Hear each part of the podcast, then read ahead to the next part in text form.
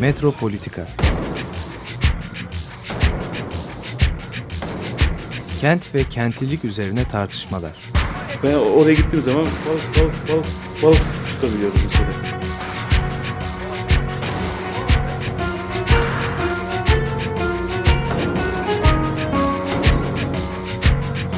Hazırlayan ve sunanlar Aysim Türkmen ve Korhan Gümüş.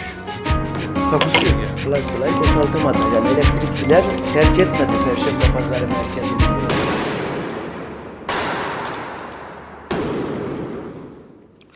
Günaydın sevgili Açık Radyo dinleyicileri.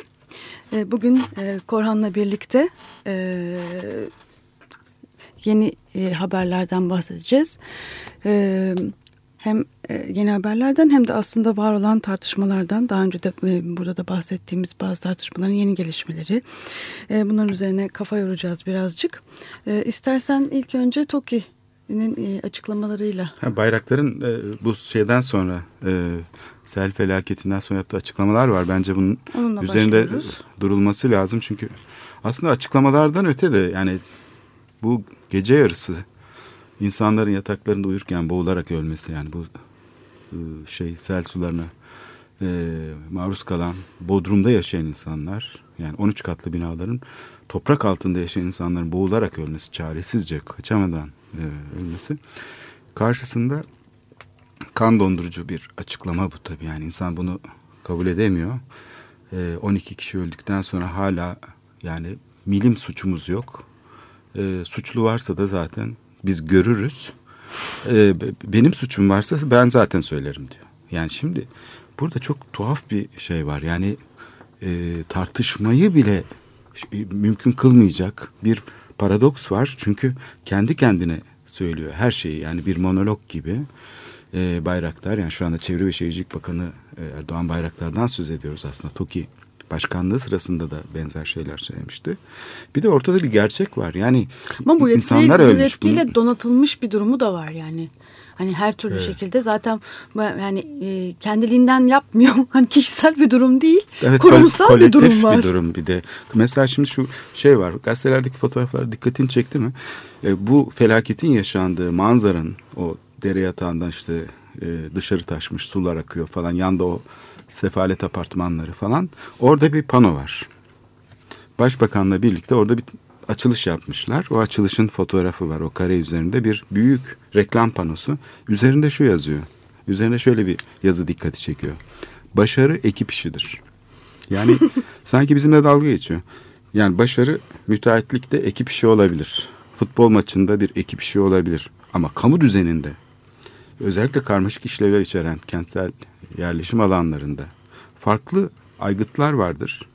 Farklı şeyler vardır. Ee, özneler vardır ve düzeyler vardır. Çok işlevlidir. Yani yerleşim alanı böyle hepsi tek biçimden, tek merkezden yönetilen bir kolaylaştırıcı çalışma olamaz. Başarı ekip işidir sözü bir müteahhit tarafından kullanılabilir. Ama bir kamu yöneticisinin halka dönük şeyinde, kampanyasında başarının ekip işi olduğunu söylemesi bana tuhaf geliyor. Çünkü birbiriyle farklı işlevler içeren işlevlerden oluşan bir düzeni hukukuyla, denetimiyle, e, buradaki insanların e, yaşam biçimleriyle çok farklı deneyimler içeren bir kentsel bütünü bir ekibin başarısına bağlamak bence zaten burada e, temel bir hata olduğunu gösteriyor.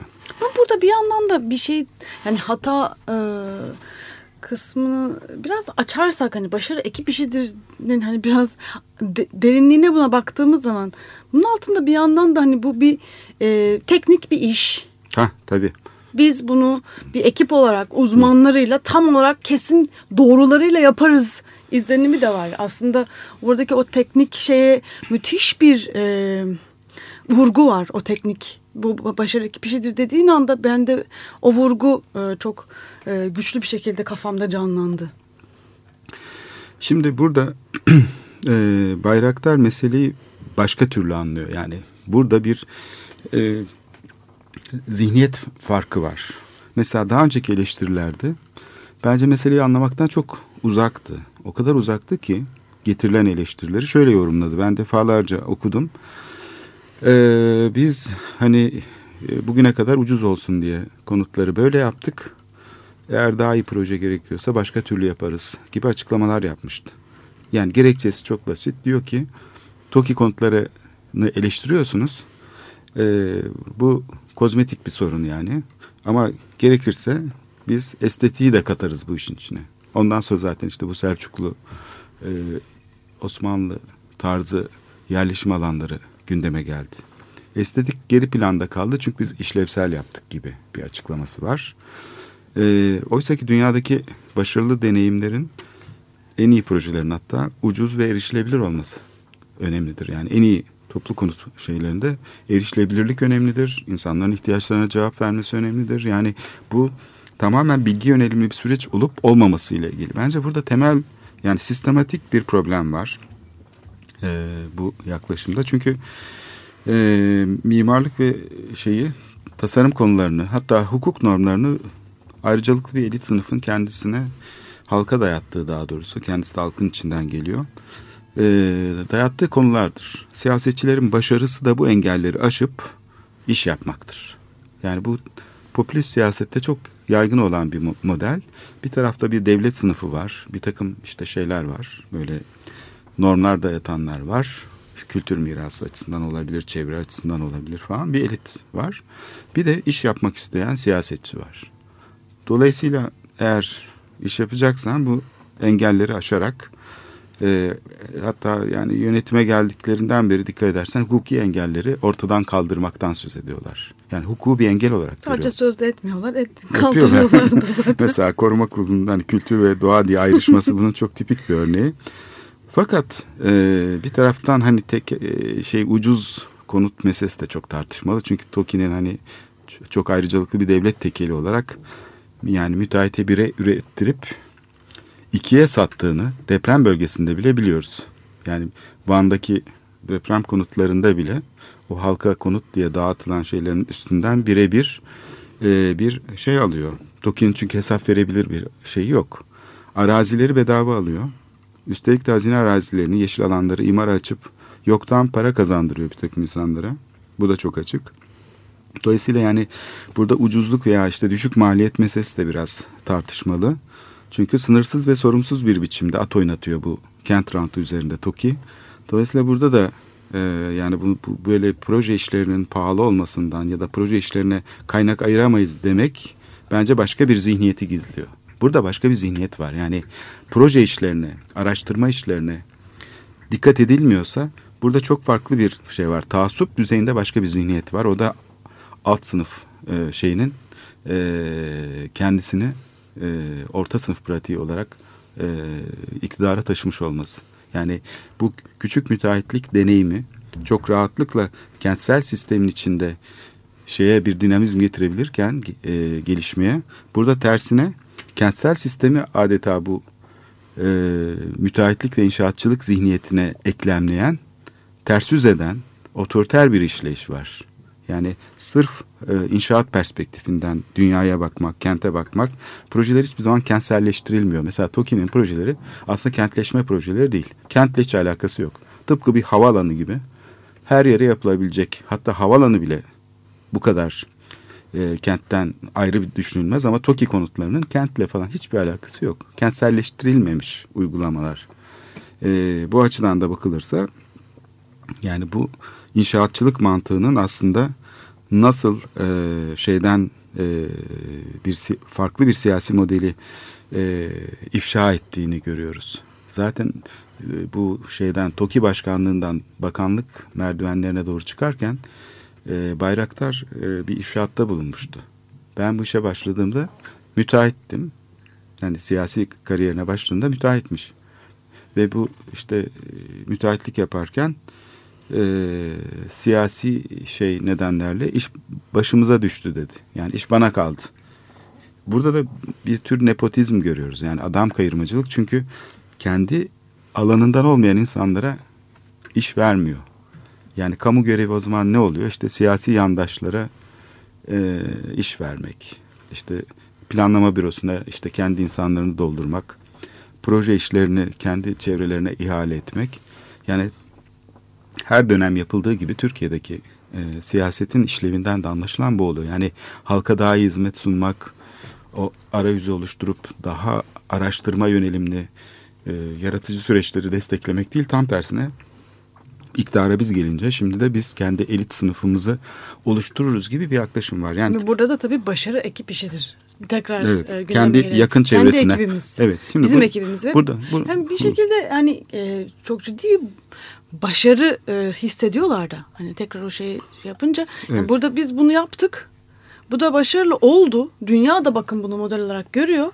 Dolayısıyla hani bu, burada bir sorun görmüyoruz biz. Bununla da devam ediyoruz. Şimdi bir dakika suç da varsa onu da biz bunun içinde, bu başarılı sistemin içinde biz bunu e, görüp bunun e, gerekeni de yaparız yani. Evet sistemi gibi- sorgulamaya yaramıyor e, şey. Yani ben zaten dikkat edersen biz programda bu sistemi sorgulamaya çalışıyoruz. Yani tek bir olaydan dolayı şeyi suçlamaya değil. Niye e, Çevre ve Şehircilik Bakanı ve onun temsil ettiği zihniyetin e, bu şeyi kendi kapalı alanında çözmeye çalıştığını yani kamusal projeleri şeye kapatmasından söz ediyoruz. Bütün e, yaratıcı işlevlere kapatması. Bu çok ilginç yani bir durum. Türkiye'de siyasetin çok tipik bir şeyi bu. Yani işleyiş biçimi. Ve sorun buradan kaynaklanıyor. Yani aslında sel felaketinin ortaya koyduğu olay ya da depremlerin ortaya koyduğu olay bütün bunlarda hep gördüğümüz şey aslında kamu görevinin böyle kapalı bir e, şey haline getirilmiş olması. Yani kendi yakın çevresine çıkar sağlamak için yapılan bir iş gibi. Bunda çok şey bir mantığı var yani. Şimdi de bizim iktidarımız. Dolayısıyla biz kendi iktidarımızla e, başkalarına iş mi vereceğiz?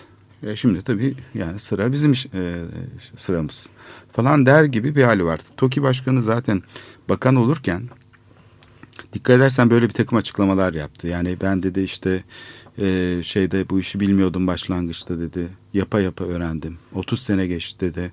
Bu işi bayağı artık öğrendim ustası oldum. Hani başbakana paralel o da bir takım açıklamalar yaptı. Yani şimdi artık hani bakan oluyorum çünkü ustalık dönemim geldi. Bugüne kadar hep müteahhitlik tecrübemle işte siyasette bir rol oynadım falan. Şimdi aslında siyasi açıdan mesela başarılı olabilirdi belki Erdoğan Bayraktar. Hani inanmış bir insan işte şey var böyle bir misyon insanı falan. Fakat böyle bir işte tam da duvara tosluyor aslında ve bunun farkında değil. Ve müteahhitlere falan da bunu ifade ediyor aslında. Herkes yani bu işten çıkar sağlayan çevrelerle birlikte e, herkes bu işten emin. Yani yapılan işten herkes çok emin. Yani TOKİ'nin mükemmel çalıştığını, konutların mükemmel olduğunu falan söylüyorlar. Ama bir taraftan da öyle değil. Başbakan bile memnun değil diye geçen hafta söylüyordun Evet. aslında. Aslında işte Bakın Bayraktar'ın içeriden işte- eleştiriler başladı. Çünkü e, yani kimle konuşsak mesela bu hükümet çevresinden falan herkes ya bu bayraktar fazla ileri gitti bunu durdurmak lazım. Hani bakan olunca belki daha şey olur falan gibi. Bir taraftan da yani kendi içinde çelişkiler var. Hem Cumhurbaşkanı'nın hem Başbakan'ın bu TOKİ projelerinden rahatsızlık duyduğu, eleştirdiği söyleniyor. Yani ben de duydum yani bu söylentileri hatta e, şey yaptık e, aktardık. Şimdi bir de merdivenlerden çıkarken diyorum bakanlık merdivenleri hep çünkü televizyonda onu gösterirler. Hep bakanlar böyle merdiven çıkar ya kabine üyeleri, hükümet üyeleri. E, yani bir zafer kazanmış komutan edasıyla değil e, yorgun bir savaşmaktan yorulmuş bir komutan edasıyla çıktığını gördüm ben. Yani ben de öyle bir izlenim yarattı çünkü e, hatalarımız varsa düzeltiriz. İşte bu işler yani pek de istediğimiz gibi olmadı falan gibi şeyler de söyledi. Arada gizli bir takım cümleler vardı. Dikkat edersen yani aslında öyle e, çok başarıdan başarıya koşuyormuş gibi duran siyasetçiler aslında kendi işlerinde zaman zaman bir şey geçiriyorlar. Yani bir sarsıntı ama tam bir vic- vicdan muhasebesi haline gelmiyor bu tabii. Ama yani işler o kadar karmaşık ve yönetilemez hale geliyor ki o yüzden de yani aslında biraz kendisi de olayın farkında olmalı. Yani böyle bir meziyeti olması lazım aslında bir yöneticinin. Yani ben ne yapıyorum diyebilmesi lazım ama zor. İstersen e, daha da karmaşık hale gelen bir başka konuya geçelim. Bu Hangisi karmaşadan. karmaşık olmayan? ben söylesene karmaşık olmayan. Mesela şimdi bu hafta Atatürk Kültür Merkezi ile ilgili Kültür Bakanı'nın bir açıklaması oldu. O da bir şey e, sarmaşık haline aldı. Yani böyle nasıl söylenir? Her şey birbirine dolandı. Başka? Çamlıca. Çamlıca'daki cami evet. Hakikaten e, muhteşem bir e, tartışma konusu, muhteşem bir zemin oluşturdu. E, yani hakikaten başbakan e, durup durup böyle yaratıcı, müthiş tartışmalar açıyor. Herkes birbirine giriyor. Sonra aslında o tartışmalar e, çok enteresan bir şekilde de böyle sünüyor gibi bir, bir şey var. Böyle alttan bir, bir çalışma grubu oluyor. Onlar böyle mesela bu kürtaj ve sezaryen olayı çok enteresandı. Ha şimdi Çamlıca'da da ne olacak diye bekliyorum ben. Hani böyle bir müthiş bir tartışma ortamı yaratıldı. Sonra böyle bu sündürme sürecileri nasıl aslında o, o süreçler daha ilginç.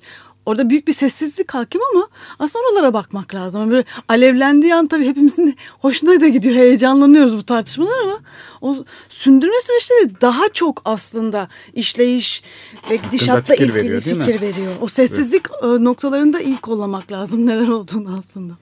Evet. Ama şimdi tabii en şaşalı devresi şu Çamlıca'daki cami. Evet. Fikirler aslında yani ortaya atılıyor ki böyle bir şey olsun diye. Aslında bu bilerek yapılıyor bence.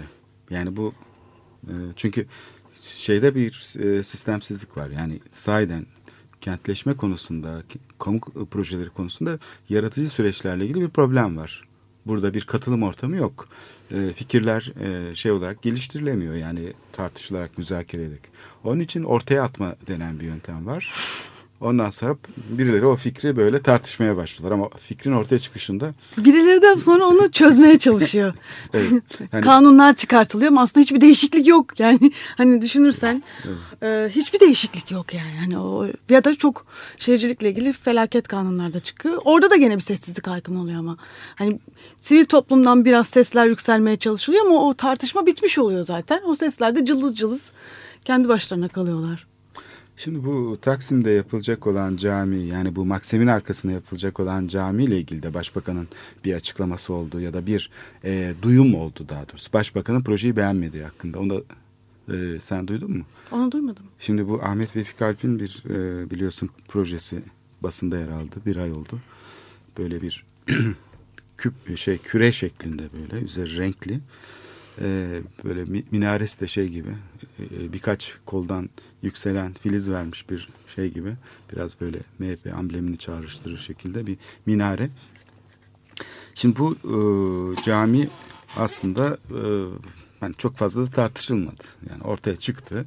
Bir cami projesi yaptı, biliniyordu. İşte bunun altında bir takım kültür merkezleri var, başka şeyler var. Yani bir takım işlevler de verilmiş. Sadece camiden ibaret değil. Ee, ben doğrusu bekliyordum yani bu proje acaba nasıl onaylar aldı? Kimler bu projeyi e, denetlediler? Çünkü Taksim'deki mesela kışla projesi sürekli başbakanın önüne gidiyor. Başbakan onun için tartışılamıyor. Yani tam böyle tartışma olacağı sırada birileri düğmeye basıyor tartışma kapanıyor. Çünkü başbakan kışla yapılacak dedi ve orada bitirdi. Ondan sonraki tartışmalarda proje üzerinden olacak tabii. Bu sefer projeyi yapan mimarın tartışılması gerekir. Yani niye böyle yapıyor? Niye şey yapıyor? İşte inşaat yapıyor. Yani başka şeyler yapamaz mı falan. E tabii burada yukarıdan otomatik olarak verilmiş bir emir olduğu için hani senaryosu yazılmış bir film. Başbakan senaryoya karar vermiş. Sen de senaryoyu çekeceksin. Mimardan beklenen bu. Ya da heykeltıraşa eline bir eskiz vermişler. Sen bunu yapacaksın. Yani burada heykel şöyle olacak, şu büyüklükte olacak, konusu bu olacak. İşte şeyi şöyle olacak, e, atın sol ayağı havada olacak. Hani öyle bir Fatih heykeli e, şeyi vardı. E, Atilla Koç zamanında yarışması var. Sonunda yarışma dediler ama yarışmaya gerek yok. Her şey tarif ediliyor. Malzemesi tarif ediliyor. Bronzdan olacak. Nereye konacağı belli. Ne yöne bakacağı belli. Yönü dahi belli. Atın sol ayağı ay- ayak, ayağa kalkmış olacak. Şimdi böyle bir heykel tarifi yapılmıştı o zaman. Fatih heykeli yapılacaktı Haydarpaşa mendireğinin üstüne. Nereye konacağı da belli. E o zaman heykeltıraşa gerek kalmıyor ki. Hatta yarışma yarışma yapılacak dendi. Yarışmaya ne gerek var? Hatta ne heykeltıraşa ne gerek var? Yani bir atölyeye verirsin. Al şunu yont dersin. Şöyle yap işte. O çıkar. Şimdi buradaki mimarlık projesi de öyle bir parça. Ee, şeydeki Taksim'deki. Kışla olarak yapılacak efendim. Yani bu bunun tartışması olmaz. Bunun yarışması da olmaz. Bu kışla yapılacaksa mimar yapar. Teknik ressam gibi işte birkaç tane ufak değişiklik yapabilir. Ama peki öbürkü camide niye böyle bir şey olmadı? Ben bunu çok merak ettim. Yani çok önemli bir konu Taksim'e yapılacak olan cami. Fakat orada Ahmet Vefik Alp projeyi yapmış. Kamuoyuna açıkladı. Ondan sonra Bu sefer ters oldu. Başbakan itiraz etti. Muhalefet başbakandan geldi. Demek ki bir problem var. Her zaman başbakan söylüyordu, millet itiraz ediyordu. Bu sefer mimar söyledi, projesini açıkladı. Bu sefer de başbakan itiraz etti, beğenmediğini söyledi. Çünkü başbakanın kafasındaki proje aslında Maraş'ta görmüş olduğu camiyi gördükten sonra insan anlıyor tabii başbakanın güzellik anlayışını. O böyle cami gibi bir cami istiyor. Yani böyle kubbeleri olan, işte şeyleri olan. Ee, Sen o resmi gördün mü Maraş'taki camiyi? Tabii tabii bir şeyin kopyası o. Yani Sultanahmet Camisi'nin kopyası gibi bir şey. Ama çok kötü bir kopya. Yani hani bazı kopyalar vardır. Gerçeğe biraz yakın olur. Bu böyle perişan bir bina yani yapılmış.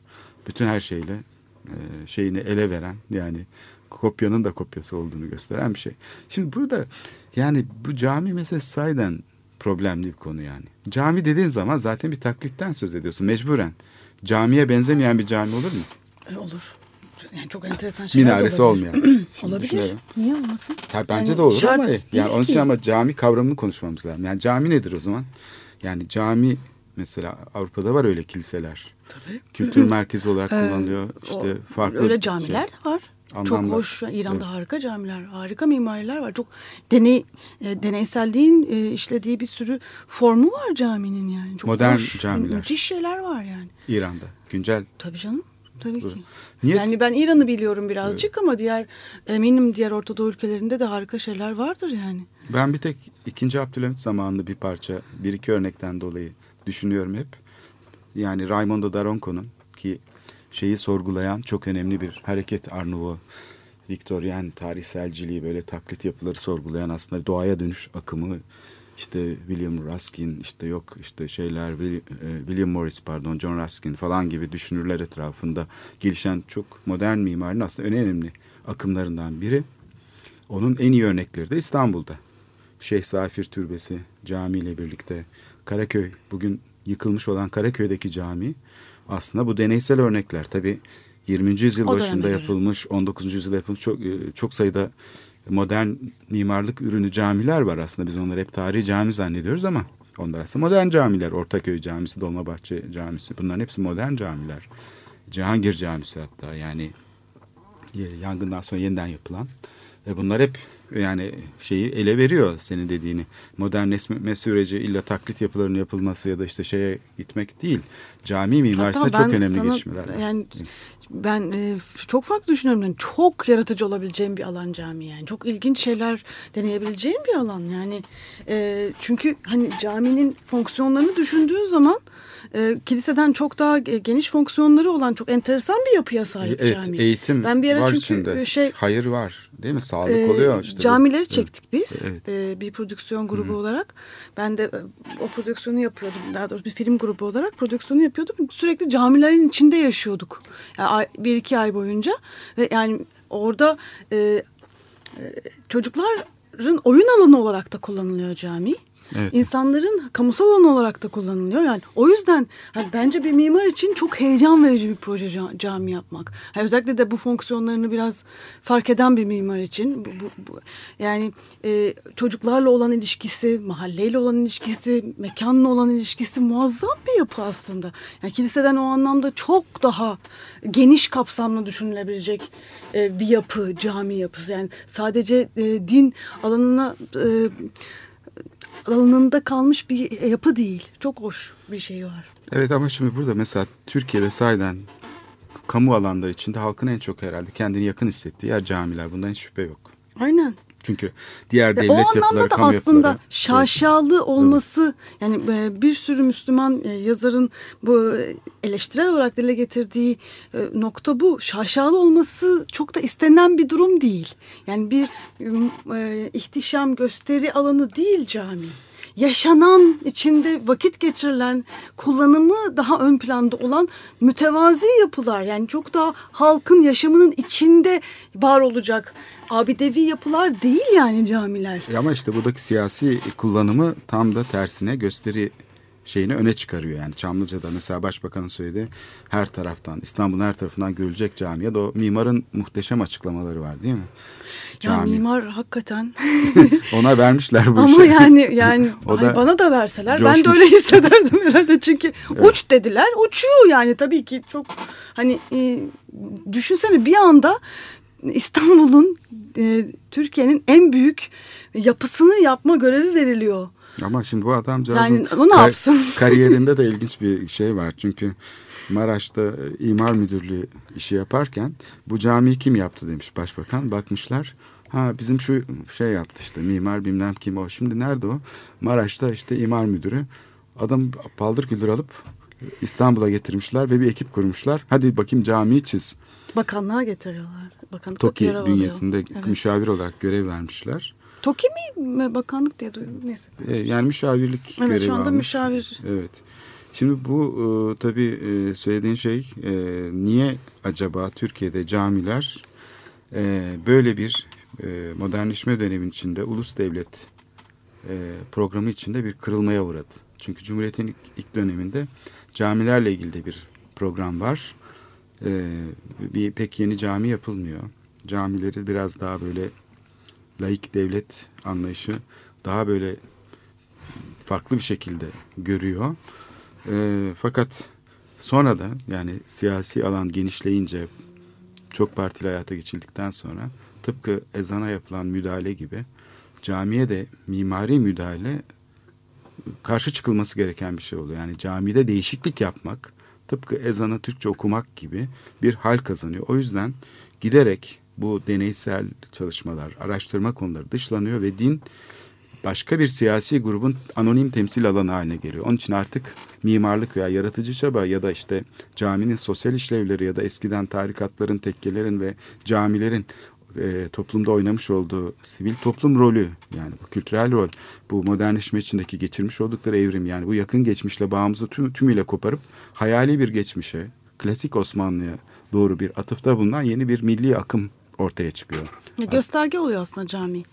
Gösterge Öyle o bir- siyasi akımın, o Evet. milli akımın yani milli akım içinde yeniden dönüştürülüyor. Bu Osmanlı modernleşmesi içindeki emperyal modernleşme içindeki cami modernleşmesi bambaşka. Camilerin ve dini kurumların ama milli devlet içindeki modernleşme e, tam da camiyi bütün bu e, şeylerden, işlevlerden arındıran e, bir şey kazanıyor. O yüzden dediğin şeyle tam ters oluyor. Çünkü mesela hani kiliselerin kültür hayatında oynadığı rol e, böyle bir kırılmaya işaret etmediği için zaman zaman kiliselerin içinde işte güncel sanat projeleri yer alabiliyor. İşte Whitechapel'dan söz ediyordu Yapı Kredi'nin e, Sanat Dünyamız dergisi 117. sayıda.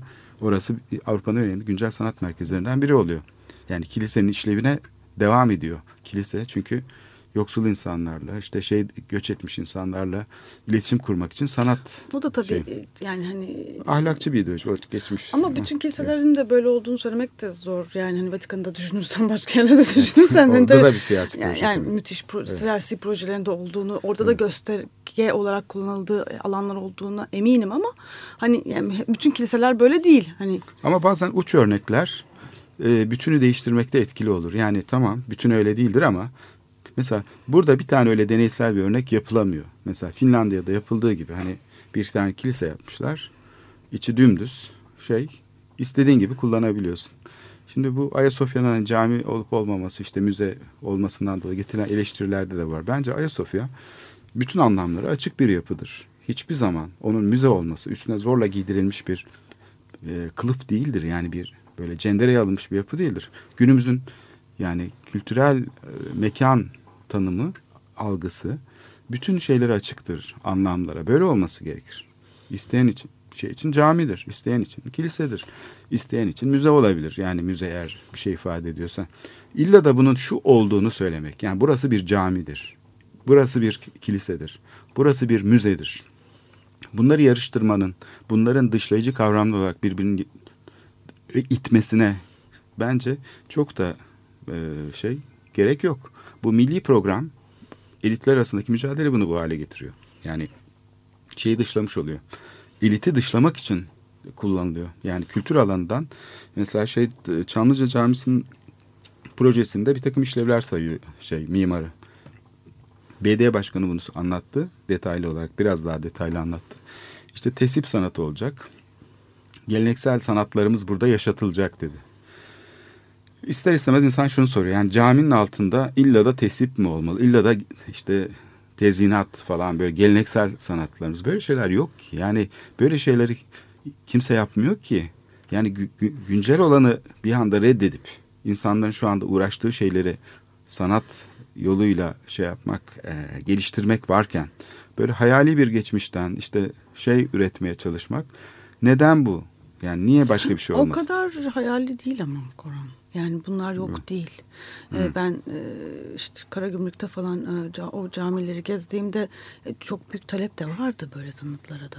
Yani, Ama şimdi bu işte yeni şey soyulaşma yeni şeyi. değil aslında. Bir 10 sene önceden bahsediyorum. Ama yok yeni dediğim yani benim bütün bu işlevlendirme tarih yarımada da birçok restorasyon yapıldıktan sonra yani yapılar şeylere devrediliyor. Sivil toplum kuruluşlarına. Bunlar ne yaptığına bakarsan işte ebruculuk, hat sanatı, tesipçilik, ciltçilik. Yani en fazla işte biraz yayın dünyası ile ilgili konular falan. E, yani burada bir şey var. E, yani bir alan açma meselesi var. Cumhuriyet döneminde BD Başkanı çok açık söyledi. Cumhuriyet döneminde bizim geleneksel sanatlarımız horlandı. Bunlar kamu alanından dışlandı dedi. Onun için biz bunu telafi etmeye çalışıyoruz. Ya ben bunun hoş da olduğunu düşünüyorum. Yani Tabii. zaten yani Hı. çok hoş aslında Hı. bir yandan da. Yani hakikaten e, çok dışlanmış bir alan var. E, çok inanılmaz zenginlikleri olan, yüzyılların ak akıttığı birikimlerin e, yeşerebileceği, bambaşka boyutlara çıkabileceği bir alan da var. E, oradaki sorun geleneksellikte takılmamak artık. Hani oradaki o, bu gelenekselliği yeni yeni formlarla yeniden üretebilmek. Yani geleneksellik, devrimcilik diye bir ikilem olmaması lazım. Yani şeyde olmaz çünkü yani güncel sanatın böyle Oradan bir modern olmaz. muazzam şeyler çıkabilir. Tabii. Yani çünkü ya bir yandan da şey düşünüyorum hani şimdi e, hani tesipti işte ne bileyim minyatürdü. Bu, bu, bu sanatlar yerine resim ve heykeli mesela camide şey yapmaya kal e, çıplak model gerekir resim için. Yani bunu da camiye nasıl sokacaksın? Ta tasvirle ilgili bir problem de var. Yani tabii. mesela böyle durumlar var. Dolayısıyla o, o gel, geleneksel formların içinde yepyeniden e, aslında devrimsel şeyler oluşabilir. E, tabii. Müthiş. E, yani ben bunu gene İran'dan örnek vereceğim. O, o, o formlar İran'da çok güzel bir şekilde inanılmaz yeni akımlara açılabiliyor. Türkiye'de bunu görmüyoruz aslında. Yani keşke aslında onu görebilsek. Camilerin içinden böyle şeyler çıksa. Yeni sanat formları çıksa. Yeni anlayışlar, bakış açıları çıksa. E, o, o yani eminim modern sanat dediğimiz, modern heykel dediğimiz şeyleri de besleyecek şeyler. Bunlar çıkmıyor aslında. İki ayrı alan olarak birbirlerine karşı e, sanki savaş ediyorlar. Halbuki orada bambaşka potansiyeller var yani. Evet. Ben onu da e, çok güçlü buluyorum. Yani yeter ki o anlayış gösterge olarak kalmasın. Yani tesip de gösterge olarak kalmasın caminin olduğu gibi. Evet. Orada bir, bir orada bir modernleşmede e, zaten oluyor ama hani daha yaratıcı şekillerde keşke olsa. Keşke olsa. Çünkü sahiden mesela yani Taksim'deki mesela büyük bu kültür vadisinin dönüşümünde bir problem yaşandığı çok açık. İtiraz eden insanlar bazen bir problem yokmuş gibi davranıyorlar değil mi? E, çok büyük bir problem var. Yani işte bir tarafını çevik kuvvet inşa, e, işgal etmiş, bir tarafında otoparkular kullanılıyor. İçine gökdelenler dikilmiş, e, ortadan ikiye kesilmiş, e, bağlantı kopmuş bütün Maçka'yla Taksim arasında. Yani Taksim gezisi aslında son derece problemli, enkaz haline gelmiş bir yer şu anda benim açımdan. Zaten döşemelerine bak, mermerlerin yerinde oynatılmış falan filan. Şimdi başbakan aslında kendince bir çözüm arıyor diye de bakılabilir. Yani burada bir potansiyel var. O zaman da ne burada bina vardı. Geçmişi biz şey yapalım burada canlandıralım ve geçmişi yaşatalım diye bir fikir ortaya atıyor. Aslında burada bir enerji var sayeden. Bunu tümüyle reddedemeyiz. Yani başbakanı evet. tümüyle şey sınıfına koyup işte burada rant projesi yapıyor. Burası işte rantın değil emeğin meydanı dediğimiz zaman biz şeyi dışlamış oluyoruz. Buradaki enerjiyi onun temsil ettiği bir şey var. Yani beğenelim beğenmeyelim bir sorun sorunsalı var. Bu sorunsalı yok saymak bence Ve bir demokratik bir durum da de var. değil. Bir evet. potansiyel başka bir e, başka bir düşüncenin, başka bir akımın, e, başka bir damardan gelen bir geleneğin bir yansıması da var burada. Bu bir, e, alan açmaya çalışıyor kendisine aslında. İktidarda bile olsa hala o alanı açmaya çalışıyor. Evet. Onu da görmek gerekiyor. Yani onun yansımalarını da dikkate almak da gerekiyor. Yani bu kadar yok sayarak davrandığımız zaman kutuplaşıp aslında birbirimizi gösterge haline getiriyoruz sürekli. Evet şimdi bu milli görüş içinde zaten bir gecede inşa edilen bir şey değil AK Parti. Bir anda ortaya çıkan bir şey değil. Çok uzun bir gelenek var. Çok yani önemli bir e, yatırımı var. İnsan üzerine çok önemli bir yatırım var. Şeysi şunu söylemişti. Yani yıllarca şeyle mücadele edildi. Bu işte e, bu dini şey e, üzerinden kurulmuş bir e, çerçevede kurulmuş bir şeydi. Eğitim seferberliğiydi. Çocukları alıp alıp işte Kur'an kursları ilk önce ondan sonra da İmam Hatipler falan vasıtasıyla yetiştirmek istedi milli görüş.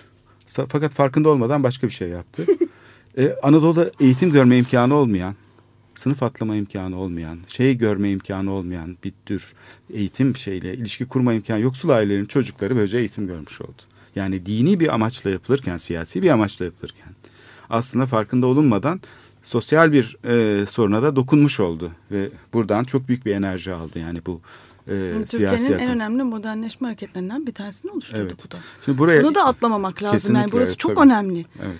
Yani... Şimdi itirazlar aslında her zaman demokratik olmuyor. Muhalefet her zaman demokratik olması demek değil. Yani e, Taksim'deki kışla projesiyle hepimiz uğraşıyoruz değil mi şu anda? Taksim'deki kışla olsun, Çamlıca'daki cami meselesine karşı büyük bir şeyimiz var. Hepimizde büyük bir e, yani böyle kamu alanı belirlenmez diyen çok asgari bir şeyi e, demokratik kriterin çiğnendiğini düşünen insanlarız hepimiz. Ama bir taraftan da bu e, meseleye karşı çıkarken de onu dönüştürecek e, şeylere sahip olmak gerekiyor. Yoksa benzer bir hatayı biz de yapmış olabiliriz. Hı hı. Yani bir de e, bir şey daha e, enteresan bir noktası daha var bence Taksim Camii. Yani bu muhafazakar çevreden de bu kadar tepki almış olması. Yani bence ilk defa bu Çamlıca kadar büyük bir aldık. e, evet. evet ilk defa. Kışla Burada, almadı mesela. Evet. E, ben de aynen onu düşünüyorum. Neden Çamlıca Camii?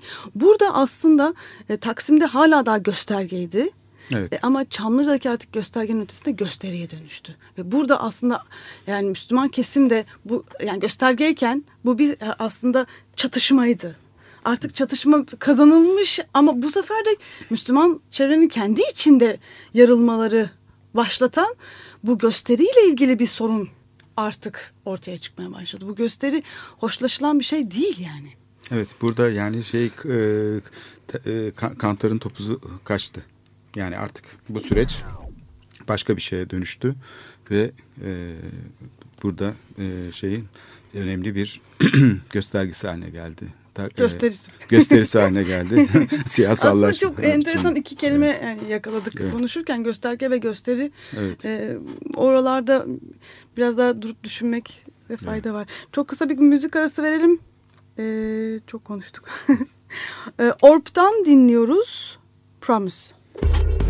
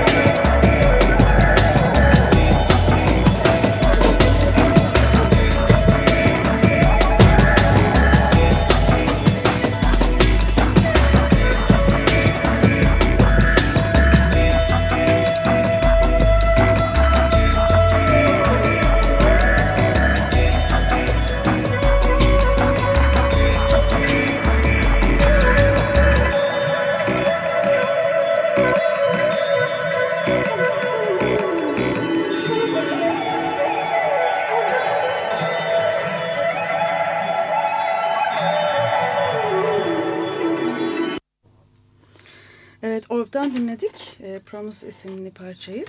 E, Çamlıca Camisi tartışmalarını değerlendiriyorduk e, Korhan'la birlikte. E, ve ee, aslında acaba bir e, farklı bir e, noktayı da gösteriyor mu bu AKP iktidarı ile ilgili diye de hani şöyle bir e, düşünmeye başladık. Ee, bir şekilde hani tarih yarımada da devam eden ya da TOKİ evlerinin formlarında da gördüğümüz Osmanlı'yı taklit, Osmanlı'yı diriltme tarzının dışında sanki bu Çamlıca Camii'nde Osmanlı'ya da e, rakip olma e, hatta tarihi yarımadanın silüetine meydan okuma gibi bir e, yepyeni bir e, gösteri tarzı sanki oluşuyor. Ve bu da muhafazakar kesimi e, derinden etkilemiş gözüküyor bu ihtişam gösteri e, meydan okuma hali. Bu meydan okumayı e, bir şekilde e, Müslümanlar İslam'a da e. Meydan okuma aslında bir bakım ona da değil İslam'a mi? İslam'a da çelişkili buluyor. Evet, evet o açıdan da yani şeyin değişmesi, gösterinin öne çıkması falan tabii modernleşme meselesi böyle tartışılacak. Yani din meselesi ve modernleşme. Ama da yani bir yandan da şey düşünüyorum. Yani yani sonuçta bu iktidar inşaat iktidarı diyebiliriz. Ee, inşaatı da düşününce modern inşaat ve hani 19. E, yüzyılda Haussmann'ı düşünürsek, Paris'in inşasını düşünürsek 20. E, yüzyıldaki o hep kendini gösteren o modern inşaat, modernleşme fikrini düşünürsek kaçınılmazdı. Evet. Yani böyle bir e, cami fikri, böyle bir ihtişam inşaat ve arkasında bir ideolojiyle bunun gelmesi çok beklenir bir şeydi. Hiç şaşırtıcı değil yani değil mi? Tabii. Şeyde aslında bütün e, 20 yıllık geçmişine bakarsak e, en azından e, bu e, yerel yönetim deneyiminin e, çok e, şey yani Kasımpaşa'da işte stadın arkasında Kadir Topbaş'ın yaptığı söylenen e, işte Cumbalı eski Türkiye taklitleri vardır. Ee, çok çok işte bu Süleymaniye çevresinde yeniden inşa edilen taklit yapılar vardır. Osmanlı Mahallesi diye. Tarih Yarımada'ya özgü bir şeydir. Bunun dışına çıkıldığında işte durum değişiverir bir anda. Her ne kadar söylemde şey olsa dahi Bahçeli ev Türk halkına daha yakışır. İşte bizim geleneklerimizde sokak yaşantısı var. İşte evler iki katlı olmalı falan dense de e, bu çerçeve aslında çok sembolik kalıyor bugünkü inşaat e, seferberliği içinde TOKİ'nin yaptıklarına baksak yeter yani. 13 katlı bloklardan ortalama söz ediyoruz ve bunların o söylenen yani geçmişte felsefi anlamda e, şeyin içinde yer alan e, programın içinde politik programın içinde yer alan e, şeylerle hiç alakası yok tercihlerle. Evet, çok naif kaldığını açıkçası ben de hissettim. Simgesel çok simgesel. Çok simgesel ve naif e, Geçmişte kaldı.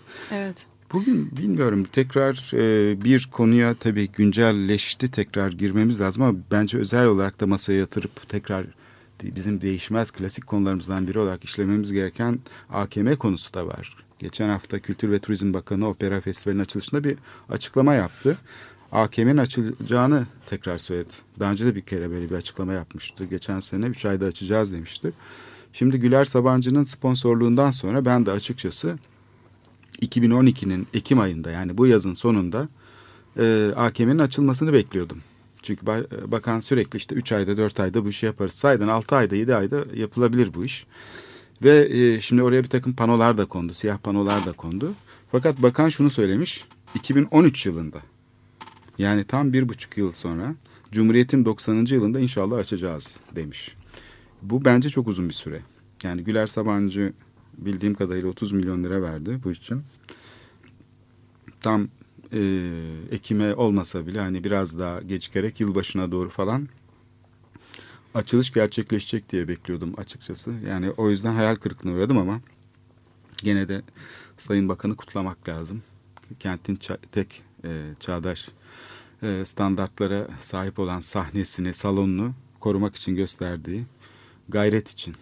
Ama inşallah hüsranla sonuçlanmaz. Yalnız burada bir problem var yani AKM onarımı meselesi sahiden e, bir kangren haline aldı.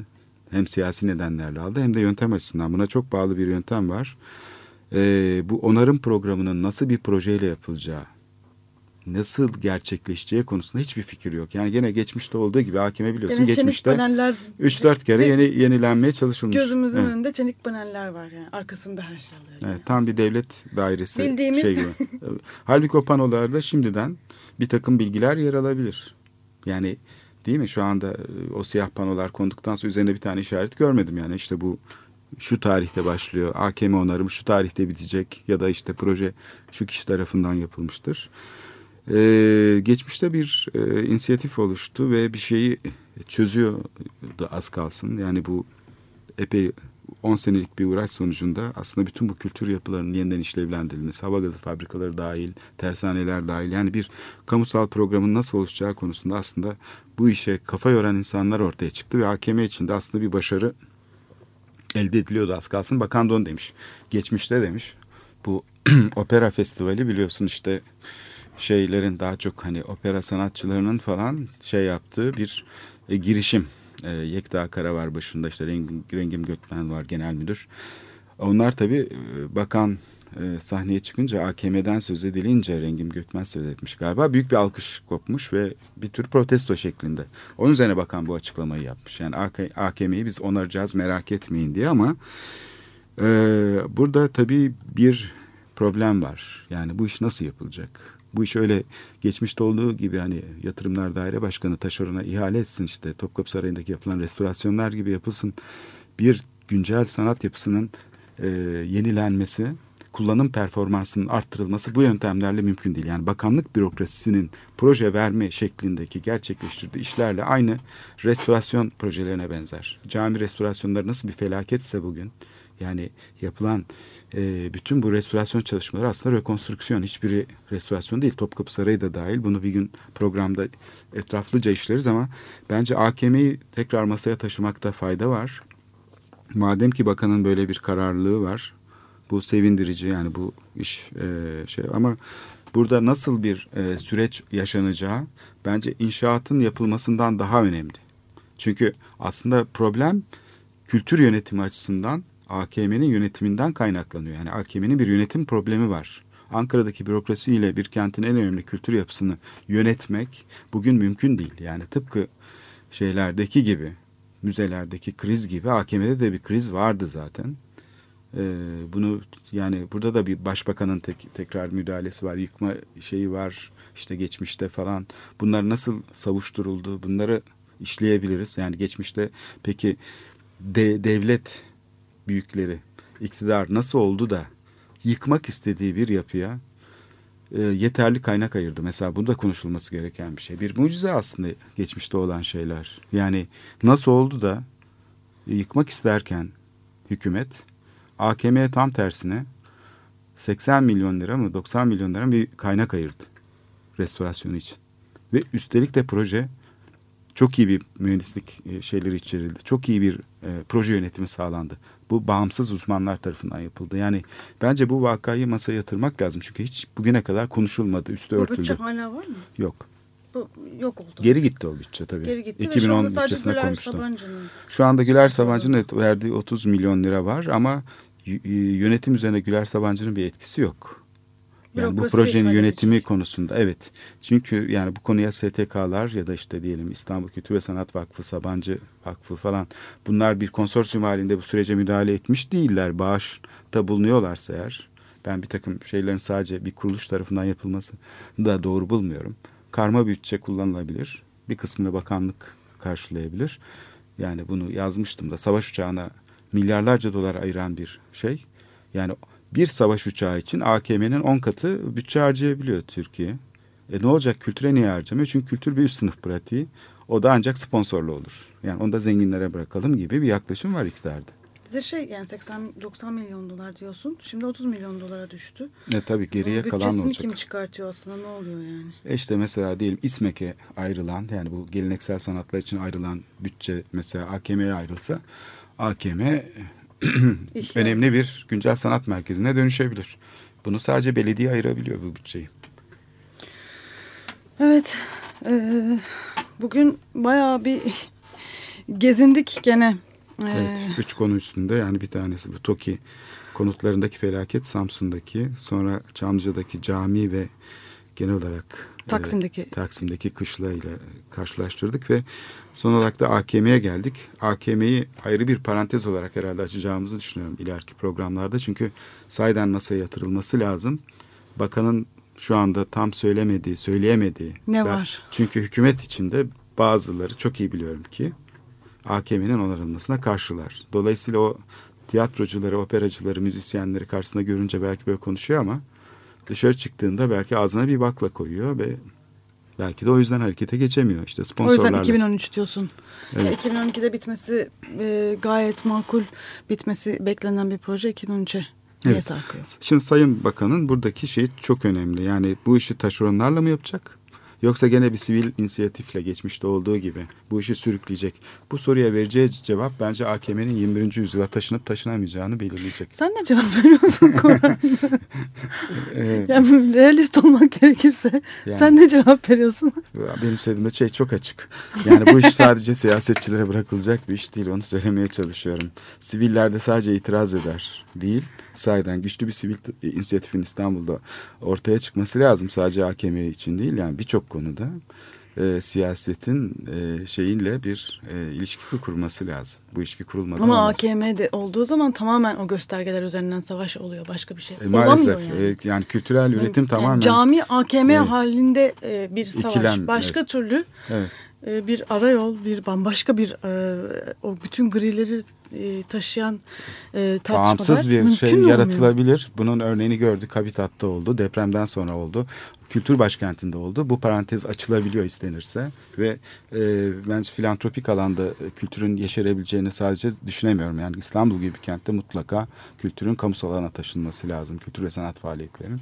AKM bu açıdan çok önemli bir simge. Yani eğer simge ise o da bir simge. E, Üçüncü bir yolda yaratmak için bir simge olabilir diyerek programı Umuyoruz. sonlandıralım istersen. İyi haftalar diliyoruz. Hoşçakalın.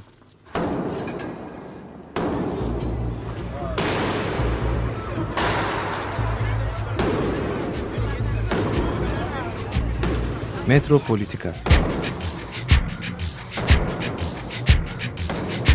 Kent ve kentlilik üzerine tartışmalar. Ben oraya gittiğim zaman balık balık balık balık tutabiliyorum mesela.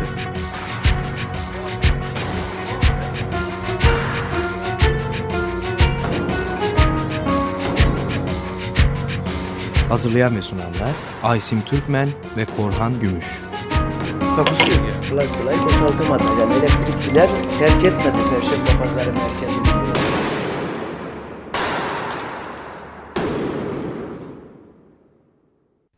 Açık Radyo program destekçisi olun.